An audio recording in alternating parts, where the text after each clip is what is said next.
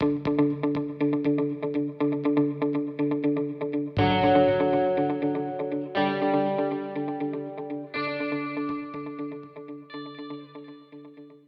家好，欢迎收听横竖横，我是潘律。那可能接下来就想让你来多讲讲这个幻灯片的这个制作，包括它是用什么东西做的。然后呢，它这个就要连接到美术的这个问题，就幻灯片作为一种美术的门类的话，因为它上面的这些图画哈，然后因为我接我接触的幻灯片都是摄影的，但其实你讲的这些幻灯片很多其实是手绘的，对吧？那么所以这些手绘的幻灯片。呃，它的这个制作是由谁来完成？它的训练是怎么样？然后它的内容，甚至它的风格是怎么样？我觉得这个这一点是，如果我们前面都是在讲一个比较语境式的东西，现在我们可能要讲文本了，就是或者说它的这个，甚至它的物物质的文本了。那么不知道呃，可不可以先从，也许从物质性开始讲吧？就是说幻灯片，我接触到的幻灯片其实都是等于是一个。感光的胶片，就是它其实就是一个底片，一个胶片嘛，赛璐璐的这样的一个材质。但其实毛时代应该不只是这样的一种，或者这种甚至是已经比较贵的了，是不是？是的，那个是比较贵的。对。然后，嗯呃，我想再讲，我我个人对幻灯的物质性也是非常的着迷，因为这真的是是是仔细看了这个材料以后才打开一个大门，我原来都不知道有有这样子的东西。嗯，但是呢，在讲这个之前，我想强调一下，就是我们现在呃，这个说我们可能有点不恰当，因为可能嗯有很多呃私人收藏家或者是嗯也在研究幻灯，但是我不了解的这个同事，可能呃比我在这方面呃看得多得多，也懂得多得多。但是对我个人来说，我就发现我的研究呃在研究的过程当中，就经常发现就他的那个。我在文本当中读到的内容和我能够看到的实物，它其实是有一些差距的。我来解释一下为什么会发生这个状况。就第一点是我们现在能够看到的这个呃幻灯片的这个呃实物流程吧。呃，你知道孔夫子上有很多，就是这些嗯，孔夫子是万能的，对对对，孔夫子是万能的，嗯，就是嗯。但是，即便是孔夫子商，其实大量的啊卖出售的，它还是幻灯制片厂的出品，啊，所以它已经是幻灯制片厂。虽然我从文献材料当中知道，偶尔也会做手绘的这个东西，但是大部分他们是呃。机器做的，我等一下会解释一下它怎么怎么做法。所以那个呃，我们大量看到的呃，其实呃，现在呃呃市场上还有的流通的那个老幻灯，它基本上不是。我个人研究特别关注的那个地方上，呃，业余制作者画的幻灯，那个业余制作者画的灯非常非常难找，因为我也做一些访谈，对，然后嗯呃，然后呃，因为现在网络时代嘛，很多那个口述史啊、回忆录啊，也也也也以各种各样的形式在在这个呃电呃这个赛博空间当中留存。我也看了一些许多地方的回忆，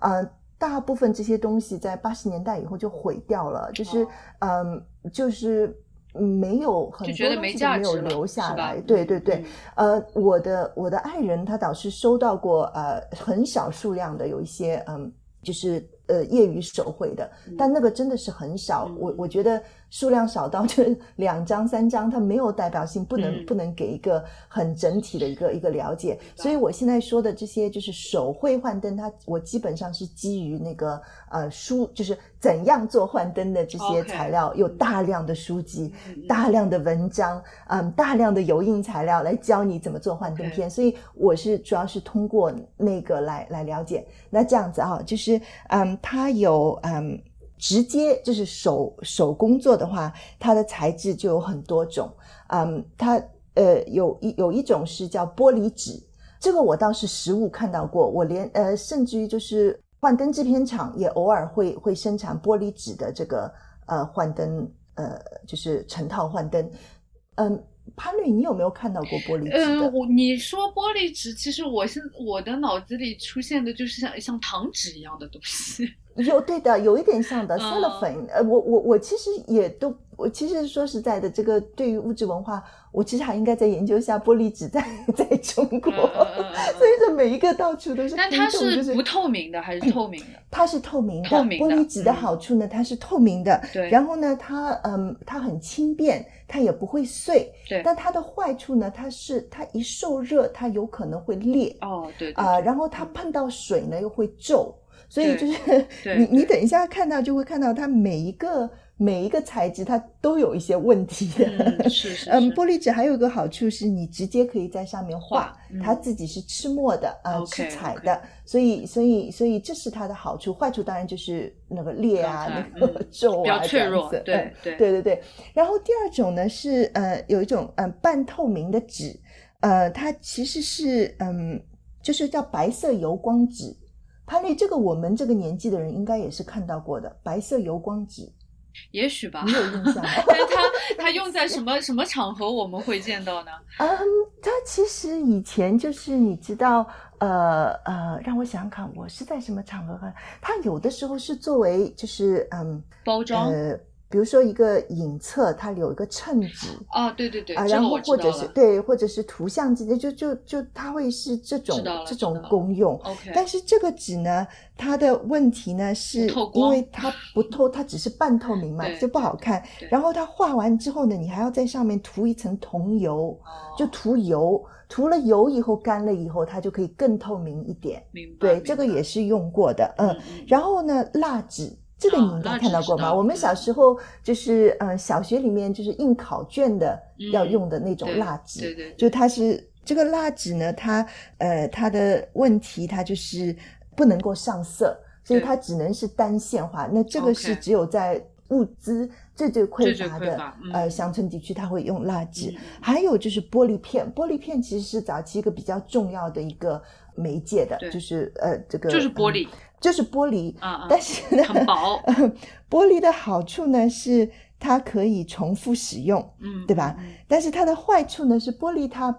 吃墨吃的不是很好，嗯，所以你一开始要用什么酒精啊、松香啊，要处理它的这个色呃，处理它的这个表面，处理完了以后可以搞。然后呢，玻璃它还允许你，比如说有一种我我真是看了就叹为观止，都不能想象会这么样去搞它。就是嗯，有一本呃怎样做幻灯片的书，我看到它是说嗯，你可以这个玻璃上呃就是嗯用那、呃、你可以用那个一般的这个黑色的纸啊，把这个墨线刻出来。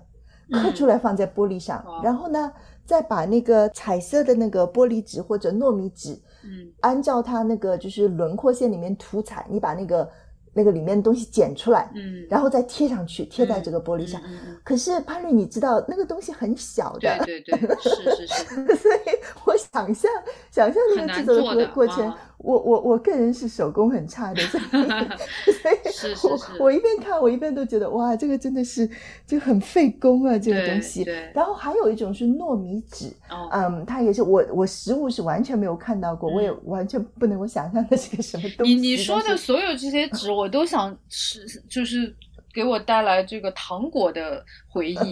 糯米纸就是，比方说我吃一个椰子糖，里面有一层糯米吃，就是那种感觉。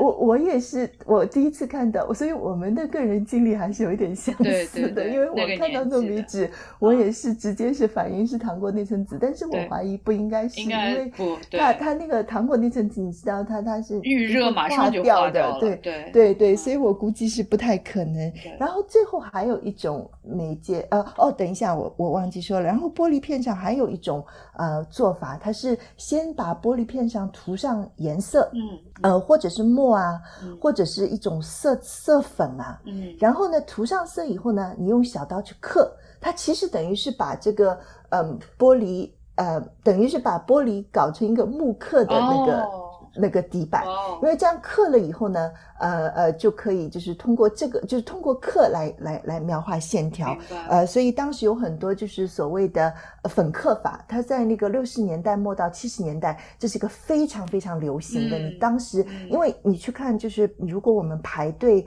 嗯、不一样时期出版的这个幻灯怎样制作幻灯，你也看到，就这些不同的方式，它其实是有流行期的。但是后来七十年代的话，这个粉刻法就非常流行，我是一张实物都没有看到过，哦。我就觉得觉得非常非常的这个奇幻哈。对。对。然后嗯，还有一种叫烟熏法，也是的，就是你把那个玻璃片啊，就 各种各样的拿烟它基本上它其实嗯。意思上就是说，因为你玻璃本身吃墨吃彩比较难，对你要把它就是嗯，给它就是怎么怎么怎么怎么给它一层颜色，然后你再再通过那个呃那个阴刻法来来让它不过这个我插一句，就是你讲到嗯。这些玻璃的这个制作法，我我其实马上也是想到，就是等于是当时呃外销玻璃画的那种做法。我我我不知道具体怎么做，但是是不是那个那些工艺其实也对这些 后来做这个幻灯有一些借鉴呢、哎，这是个很有意思的，因为外销玻璃画的话，你是做你是只是就是呃就是那个就广州的那些，十三行的那些外销画是吧？？嗯，我个人看到过的那些啊、呃玻璃画哦，嗯，哎，对啊，那个时候的玻璃画它是怎么它可怎么上能就是彩的呢？因为它好像上彩还上的挺牢的，对对不对对对非常 牢我好像没有也没有看到有特殊的就是关于这个上彩完全不能上，要怎么来处理镜面的这个，好像没有看到过这个类型的嗯、对描述啊。我我不知道，还是我我 读外销画的材料读的不够仔细，甚至于那个外销画的一些呃非常精美的一些样本，它其实是画在镜面上的，是啊是啊镜面的那个，好像也不记得有。哎，不过我真的还不知道，嗯、外销画的这些是怎么画，但我估计，嗯我估计这个技术流传可能有点悬，因为因对为我也觉得因为那个断了有一段时间了哈，而且、嗯、好像是对，但是嗯，听起来好像的确幻灯更难一点，因为它的这个面积是非常小的嘛。对呀、啊，对啊，对，所以我我我说实在，我在看这的时候，我其实看就是觉得很心疼这些这些搞幻幻灯的美术的人，因为好像每一个东西都有它的比较麻烦。因为我曾经有这个嗯幻想，我想因为完全没有食物嘛，我想也不是完全没有食物，就食物比较少嘛，对我觉得可以复原一下这个制作方式，我是不是可以制一个？所以我就对，我所以我就在看那个不同的制法，我想选一个比较容易入手的，可以试一下。啊。哇，对看来看去就觉得每一个没有一个都很麻烦。入。但这个我我还是想要，就是我一个一个岔开去讲一下我的感觉啊，就是说，嗯嗯，可能你后面还会讲，就是说它整个呃绘画的这种布局啊、造型是怎么样。嗯，嗯但是如果说它的材质上已经要呃牵涉到如此多的这样的一种工序，就是它是一种工艺呃的话，那这个对于制作这个幻灯的人来说，其实它的要求已经呃超过一个纯粹是一个美术的，它变成某一种工匠类的，就是一种 crafts man 这样的一个，就是一个手工艺的这样的一种流程了。嗯，那么，所以他这个做这个幻灯画师这样，我不知道是不是有这样一个名字啊，就是幻灯片制作者，嗯、他是要求等于他等于是一个既有美术功底又有工匠手艺的这样的一个人吗？是他们当时的嗯嗯称谓是幻灯美术工作者。哦，OK，呃，然后我我那个材质还没有讲完，我把我把嗯最后一条讲完，然后然后回答你的问题，可以吗？嗯好的，，还有最后，对不起，我讲的比较啰嗦。嗯，最后它还有一个嗯材质，它其实是胶片。对，嗯，很有意思的一件事情，我其实一直很想写一个小文章，就是关于这个社会主义时期的这个嗯废弃的胶胶片片利用，对因为对对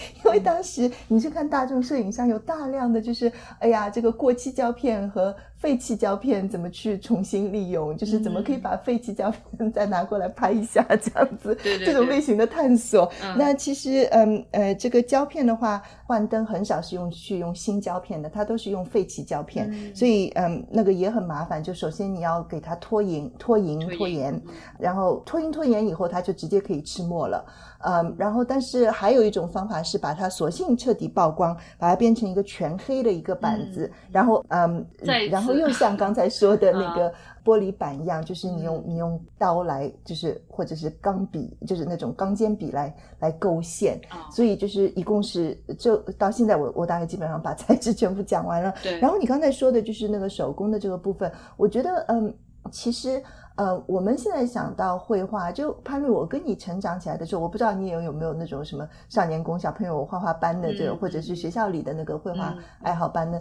我们都已经是有现成的颜料啊，就是对嗯，最多就是。需要什么削削铅笔啊，什么这样子，嗯对吧？都不存在手工的那个部分。对但是，但是我们也要记得，就是很多历，就是历史上很多很多画家吧，嗯嗯，他们有大量的劳作，其实是在做颜料啊，呃，怎么样绑你的那个嗯画布啊，嗯嗯，就是所以我觉得就是可能从某种意义上来说，就是手工的这一部分也一直都是绘画它的它的一个部分吧，对对对。但是确确实就是你说的，就是幻灯。美术工作者的这个这方面的需求其实是蛮高的，我觉得，嗯就是在他可以用他的绘画才能之前，他已经有一些就是比较麻烦的那些工步骤序，他要了他要用，啊对对对对，嗯，明白明白，嗯、那这样的话，呃，或者我们来讲一个两个，或者你觉得值得去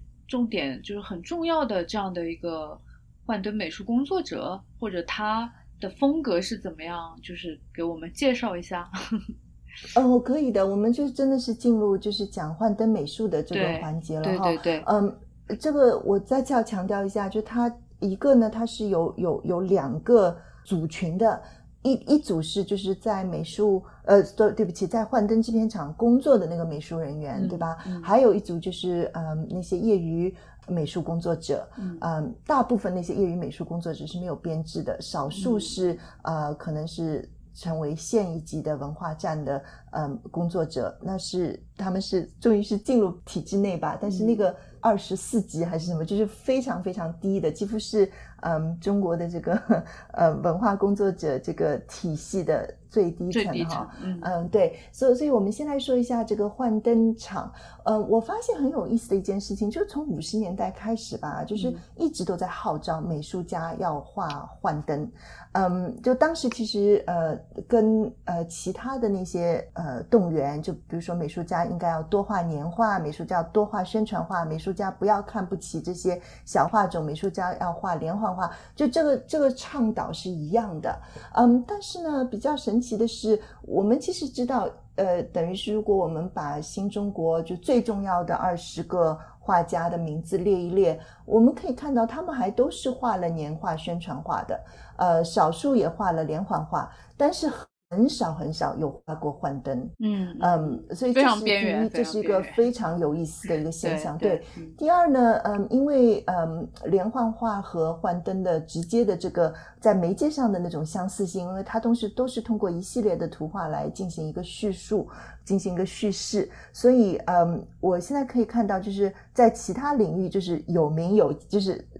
有名有姓的这种名家吧，嗯，做画过幻灯的，他基本上就是连环画家。对，比如说有一位叫、呃刘继儒的呃画连环画的嗯。呃老先生，嗯。他其实有很多嗯是被画成幻灯画的，但是嗯他也不是他自己画幻灯，他哦其实还是幻灯厂的人把它再重新画成明白。幻灯这样子。嗯。然后呢，嗯，幻灯厂的这些工作人员，我想提一提，就很有意思的一点，因为嗯，除了可能有一篇两篇后来的回忆文章和研究文章提到具体的个人，就这些人真的就是暗物质，对，这是我所说的，就是被被美术界的各种各样的嗯叙事啊，或者是书呃写啊，呃遗忘的那个嗯条条框框的东西。对它的条条框框以及它的一个安层分级的那个，就是等级等级美术被美术界的这个等级观和和等级体系排除在外的这些人。嗯，所以我后来是用了一个很笨的办法，因为我们不是有大量的呃美术家词典或者艺术家词典或者各个省呃省的这个名人词典、文化名人词典，嗯。我就这样子去找，然后大概找到了一些，然后很有意思的就会发现，他们其实也都是科班出身，他们都是大部分都是建国后的美术学院。就是出就是受训的毕业生，是对吧？所以后来呃前前一阵我们开了一个网上的研讨会，后来是郑胜天老师，嗯，他告诉我，嗯，那个是其实非常非常重要的一个一个线索。我当然应该再做更多的那个口述史，因为我刚才提过，我对幻灯感兴趣，就真的是在呃这个新冠之前，所以有很多该做的工作还没有做。嗯，但是郑老师就提到，就说当时嗯美术院校的毕业生他分配的时候，就当然就如果留校那是最理想，因为那是被认为是最接近美术创纯美术创作的一个地方，对吧？然后然后接下来就是各种出版机构啊，呃美术出版社啊，呃一般的出版社啊，然后就是嗯再加再接下来就是换灯厂啊，然后各种工矿啊。呃，工矿企业这样子，嗯，所以，所以就是你可以看到，就是它确实换灯厂，它是一个很大量的就是美术训练的毕业生的去向。可是很有意思的是，你去看，就在他们在幻灯厂就业的这个过过程当中，真的都是默默无闻。嗯，很多人之所以后来能够在各种名人词典当中留下印记，是因为后来离开了幻灯厂以后，嗯，或者是他们在在幻灯厂从业的呃时候，偶尔也嗯也创作了其他在做其他创作。对对对，所以也就是说，嗯，就是我觉得幻灯给我的一个很大的一个启示就是。他需要的那些呃绘画的这个能力，比如说构图，对，叙事能力，对，嗯，就是基本绘画基本功啊，你怎么画人，怎么画景，怎么画空间，对，嗯，上色的能力，就这种种，其实你看他其实跟创作其他画种的这个要求，他并没有那么的低下，所以他从技能上，他本身是没有一个等级的，对，但是在成果上，在认可上。在这些人在美术界的这个位置上，他就是有非常非常巨大的差异，所以我觉得这个这个对我是很很大的一个触动。嗯，这是我们还是在说的这个美术，呃，对不起，幻灯厂的专业从业人员。对，然后这个专业从业人员之外呢，呃，就是我说的从五八到七八之间，就是当幻灯要下到县一级以下的单位的时候，就有大量这个民间的这个嗯。呃，那就是比如说有啊，也不是我强调一下，也不是所有的人都喜欢画的。就是我我那个讲座以后，我跟李杰，嗯，一个很好的电影的呃研究者有聊，因为他做了很多就是放映员的这个口述，然后他就讲到，就很多放映员就他们对于美术是没有什么兴趣的，他们也没有要做画家的这种。呃，愿景，所以 所以就可见，就是还是因为我因为我个人的兴趣，我会比较关注那些就是想要做艺术家、想要成为艺术界一员的那些 呃幻灯美术工作者。但是我也想强调一下，并不是所有的嗯都有这个愿景，嗯，但是呢，问题是不管他有没有这个愿望，不管他有没有这个嗯这方面的才能，嗯，这些基层的美术呃基层的幻灯美术工作者，他都面临着一个他必须得画。嗯，因为这个你去看当时的幻灯美术工作的这个嗯讨论，你就可以看到，就是大量大量这方面的书写，就是嗯嗯，就是如果画的不好，嗯，观众会反应啊，观众会不高兴，就是观众会讲这画的一点都不像。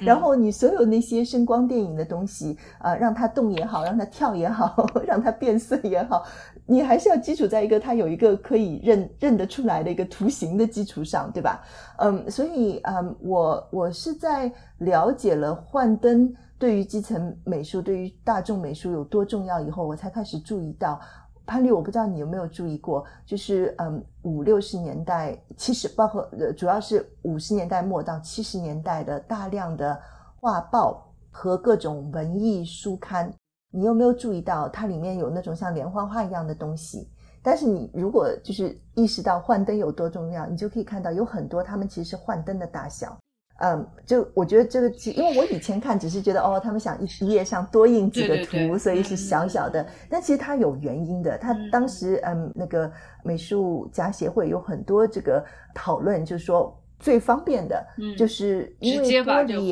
对对对对，直接就是已经有图样了。那你各地的工作者，你你不能画，你描一描总是可以的吧，对吧？但问题是呢。这种描一描，而而且包括后来呃六七十年代发表的那个幻灯美术的资料，就是几乎像是图案册一样，就不是图案册，sorry，图样册，就是有很多都是你可以现成的，就是呃一个愤怒的工人怎么画啊，一个 两个人在争辩怎么画，对模板就是他们可以就是地区可以用，但问题是，嗯，就是这种就是。呃，把把那个图，把那个玻璃片也好，那个玻璃纸也好，嗯，附在那个现成的图案上。照抄呢，它有局限性，因为我们知道，嗯，后来五八到七八年代就是第二次幻灯片浪潮，它很重要的一个呃一个口号就是说，呃，就地制作，就是说，其实这跟我们现在说的以嗯现在当代艺术当中开始慢慢倡导的，就是以自己的社区。嗯，就是你你艺术创作要植根在一个社群，呃，然后你要反映那个社群的所思所想，你要让那个社群的人看到他们自己被描述，对吧？所以就很有意思。你去看毛时代的这些语汇和和很多这个嗯怎么说比较进步的那个 当代艺术的进步语汇，当当然，因为他的那个归根结底是是是是是马克思主义的那个那个觉得左翼的这样的对对左翼的那个呃那那种呃就是。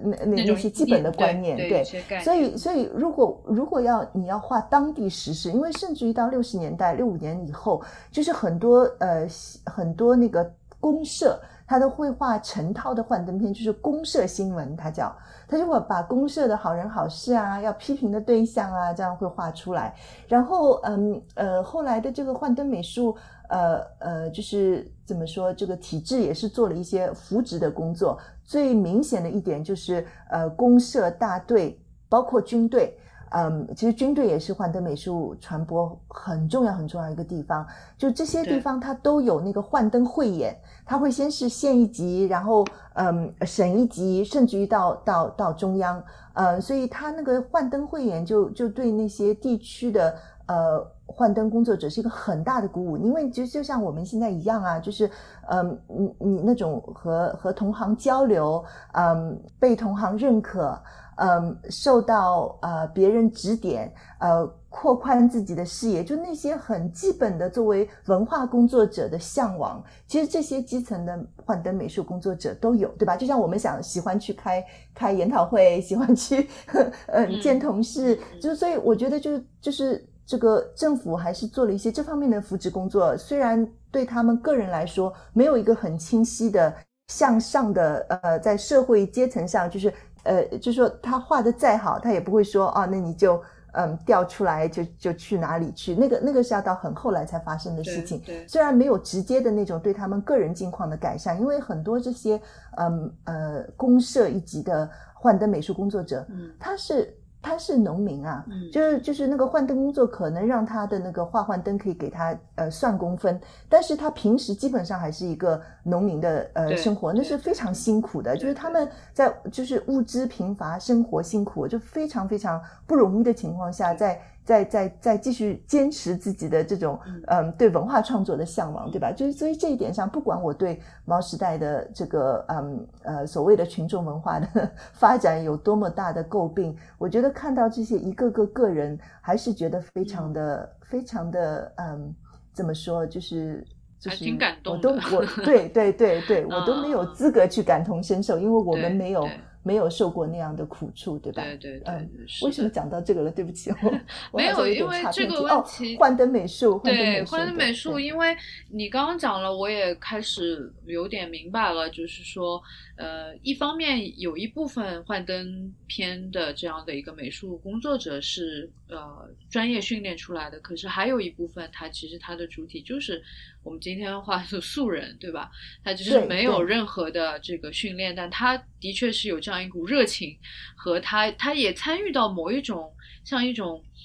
呃共同体的这样的一个一个体验当中里边去。那么这部分暗物质啦，其实真的就是你讲的这个暗物质，虽然它作为个人似乎是不存在，但是它作为一个一个群体的这样的一个。呃，一段时间的这种现象，其实还是很有意思的一个话题。那么，对，所以因为这个，因为聊到这个业余美术的这个问题，其实我我最就是怎么说呢？因为我总是有一点想说，去呃。看一点，看一些体制外的东西，对吧？或者是呃，给体制外的东西重新作为一种评价，因为业余这个概念现在也是很流行的嘛，对吧？就是说，呃，这个 对，就是因为汉语很很，我不知道英语，我没有问过英语是母语的人，就是说，如果你一讲 amateur 这个字，它是不是跟汉语一样？我觉得在汉语，尤其比如说在美术工作者里面，你一讲业余这两个字，你马上那个感觉你的这个水水平就低了，对吧？或者说你业余的什么爱好者，这个感觉你马上就是不能跟专业的相提并论。但是恰恰是，呃，我觉得有一些很。呃，生猛的东西，对吧？或者是一些非常有。创意的一些东西，其实它可能恰恰是在所谓的这个业余当中迸发出来，呃，包括前卫的东西，因为很多呃官方的东西里面可能它有各各种各样的限制，但是业余它可能反倒有一个自己的一个空间可以去操作，就就是因为讲到差不多就是都是讲社会主义或者共产主义社会的这样的一种，比如说工人阶级的这样的一种美术创作，我我。我我每次都要想想到这个例子，就是比如说那个东欧的那个呃工人呃的那种动画创作。我我之前看过一个波兰的一个一个策展人吧，他介绍就是说，呃，波兰政府当时当然也是很鼓励啦，就是七七十七十年代啊，应该是七七八十年代的时候，就鼓励工人在业余的时间，嗯，去。自己去制作动画，然后我就看了一些当时他们做的片段，就是非常前卫的，就是你根本就不是，就几几乎就是一种呃抽象的，然后前卫式的，然后是没有，你几乎是看不到呃这种所谓，比方说政治的意识形形态宣传的，或者是一个非常 哲学性的思考的这样的一些一些产物。然后当时我也就。蛮受触动，因为，嗯，在那样的一个语境之下，就是说，呃，比如说工人阶级在这个社会当中，他是占据一定的优势的情况之下，他鼓励你去去成为某一种艺术或者视觉表达的主体的这样的一一一些社会，跟跟今天我们完全就是一个，呃。一个资本主义、新自由主义主导的，从教育到到艺术市场啊，到创作都是非常充满这个呃金钱至上的这样的一个环境，有所不一样的。呃，就是说他这个他对于业余的这样的一种尊重的一个一个东西，然后他他所生产出来的东西，呃，的确也是你今天来看都是会呃非常惊讶的啊，就是有这样的一个空间。我我不晓得，就是说你你对业余这个问题有没有有有没有一些想法？嗯，是的，潘律，嗯，你刚才说到东欧，我还记得我当时听你跟呃磊磊是吧？嗯，我也很喜欢他的他的作品，就是你们那一期讲有讲到，对，呃，讲到，确实是，就是呃，我觉得之所以现在就是嗯呃，特别是这几年，就大家对于这个新自由主义呃之下的这个嗯，就是越来越赤裸裸的 这个资本对美术的控制，嗯，进行反思，会很很多会把眼光投向社会主义阵营、社会主义经验，呃，我觉得跟这个也是有有关系的，嗯。但是你说业余，我哦，对不起，我这个拉丁文我完全是不会不会念的。但是嗯，其实那个英文里面这个业余 （amateur） amateurism，它那个词根 amateur，它其实是拉丁文的意思是嗯，one who loves again and again，对，就是可以一次又一次的一一个不停的对一样东西就是嗯呃充充满着爱的这样一个人，所以他其实是一个非常非常。非常美的，是一个根源。阿莫就是爱嘛，对吧？对对对对对对对。所以那个，嗯，所以其实就是包括像巴特，嗯，罗兰巴特他曾经就讲，就是说，嗯，业余他是业余艺术家才真正可能是，呃，就是反呃小，就是小资产阶级的反，就是 才是。反对那种呃资产阶级固化呃理解下的那种艺术艺术家的可能性，因为他他他有一个不停的呃不被市场所控制的这样一个一个可能性，是是所以你说的非常对。所以我觉得，之所以我们现在呃首雷讲那个呃暗物质，它其实也是应和了。很多就是当代比较呃左派的这个呃艺术家和艺术评论者的一个越来越尖锐的对我们这个所谓呃现代主义的这个二十世纪这个现代主义的艺术传统的一个反思。因为我们如果去看，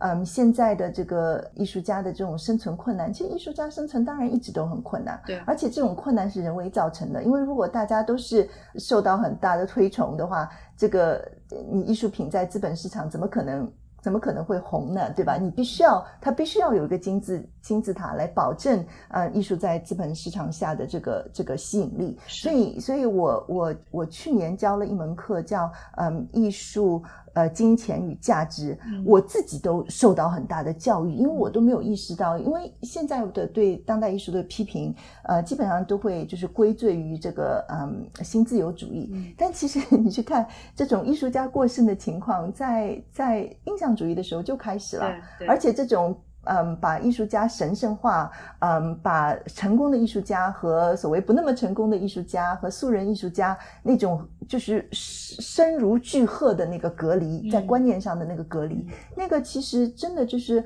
嗯，当艺术一脱离呃宗教权，一脱离王权，就马上是投入资本的怀抱，对吧？所以我觉得对我们来说，就是就是肯定会要反思这个问题。但是同时的，至少在我个人的研究当中，我又对于这个就是历史社会主义给了我们一个不同的可能性，持有很大的怀疑。因为你看，就是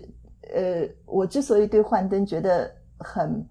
我我我有一点就是给他迷住了那种感觉，其实就因为他很尖锐的把一些我隐隐约约感觉到的，呃，但是从来没有办法。具体讲出来的关于社会主义艺术界的问题，它就是赤裸裸的放在你面前，你没有办法忽视。比如说体制内受过专业训练的艺术家之间的那个分层滑稽，我们很少讲的。我们其实很少很少讲，我们的美术史是非常非常局限在嗯，对于呃单个艺术家、单个作品流派的这种分析当中。当然，这已经是一个进步啊，因为我们本来最早的话是连这种分析都没有的，是社论式的写作，对吧？那现在至少有大批的非常非常。棒的那个个案研究，但是我觉得在这个个案研究兴盛，大家对于社会主义的这个至少形式上的探索开始有越来越多的肯定的之外，嗯，还是要有社会史吧，就是对于它整个的这个呃生产和接受的网络，我觉得。说的说的难听一点，我们我们几乎是一无所知。嗯，很多年我都想知，很多很多年了，我都很想了解这个嗯新中国的这个呃艺术家的这个激励机制。嗯，我们说做社会社会艺术史很重要的一点就是 reward system，对吧？这个激励机制。但是你知道，我们查档案的话，任何跟数字有关的东西是不能看的。所以你对工资、稿费这一系列的问题，我们几乎是完全没有办法探索啊。然后你去做口述史的话，那也很尴尬。你你你你你去见就是年纪很大的、很受尊敬的老艺术家，你开口就是问人家。可以 可以聊了两三个小时之后开始问，对对，就所以你如果。但而且而且，这个你问一个人还不够，你必须要有一个 群体感，对吧？你才能够理解他的他后面的这个运作。所以我觉得至少，呃，我我今天不怕难为情的，在自己对幻灯其实了解还很有限的这个研究还没有完全做完的那个情况下，就上你的节目，也是希望真的是希望抛砖引玉，因为我知道，嗯嗯，横竖横是很受嗯。广大这个呃呃我的同行们青睐推崇的一个节目，所以真的也是抛砖引玉，希望嗯大家有可以可以一起对这方面至少呃多关注一点。是是是，没有非常感谢古一，因为这个话题就是的确也是呃我我自己也经常在思考的一些问题，但是。我没有办法说把每一个这么精彩的例子都呃深做深入的了解，所以我的朋友们，包括顾一，他们其实都 为我也做了很多这样的一些精彩的研究啊。那我希望呃以后不管是艺术史也好，或者说对中国的这个视觉研究的这样的一种呃做法，我们真的可以去打开一些新的思路，然后包括呃。也是因地制宜的，对吧？能够让我们呃自己的这种经验生产出自己的一些理论跟方法，这个也是我一直很希望从像顾一这样的学者上，呃去看到的这种可能性，好吗？那我觉得今天我们要不就聊到这里，顾一有没有什么最后想要总结一下的话？呃，没有，就是呃，很很高兴能够在这里。然后我也想说，嗯，其实潘律，呃，你可能不知道，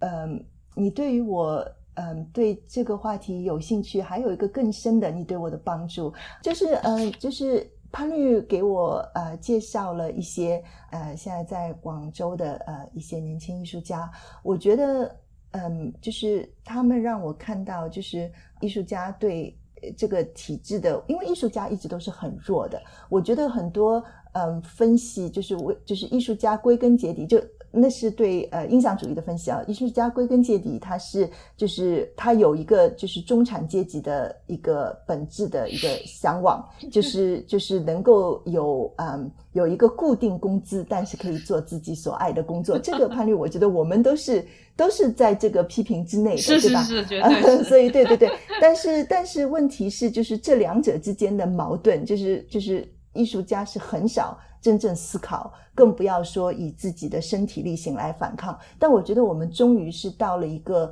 嗯，我我很清晰的看到，嗯，特别是呃中国的年轻艺术家，就是他们很清晰的认知到这个体系是希望他们做什么，而他们。呃，因为这种认知，他们努力的不把不让他们的创造力那么容易的被这个体系吸收进去。就是说，就是说，如果他们是暗物质的话，那是自己选择以怎样的一种方法来做暗物质。嗯，而最终这个这个这个愿景的话，是可以想象一个不一样的社会秩序。嗯，我们每一个人都可以真正的真正的实现我们自己的。嗯，自己的这种呃呃创意和创作上成为一个完整的人，对吧？有那个艺术创造的那个部分，所以从某种意义上来说，嗯，真的是只有每一个人都是艺术家的时候，我们才有可能真正的谈艺术。所以我觉得，呃，是你给我介绍了那些。嗯，那些很棒的人啊，也由此折这个当代的这个情况折射到我对呃历史材料的这个关注，所以所以谢谢你，我其实一直都 没有在这些事情上谢过你，对，谢谢。不用不用，那没有，我很高兴，因为我也是希望通过这些，呃，不管是这个节目或者是平时的大家一个串联，能够真的呃把所有这些其实应该大家能够多进行交流的这些人可以串联起来，所以我很高兴我。呃，就是帮了你的一点点忙，OK，很大的忙。好啊，那非常感谢顾一今天讲了一个我觉得非常详细的，而且我们今天我觉得感觉很不一样。如果以前我们都是就事论事讲那个话题的话，其实今天我们其实拿幻灯这个历史作为像一个起点一样，然后我们去引开了一些更多的一些对于呃艺术史和当代艺术还有。呃，比如说艺术究竟是什么，或者艺术从业者究竟是什么，这些更抽象问题、更大的问题的这样的一种讨论，所以呃，非常感谢。那我们啊，就下次再见，顾一跟大家告个别。好，谢谢，下次再见。嗯，好，拜拜。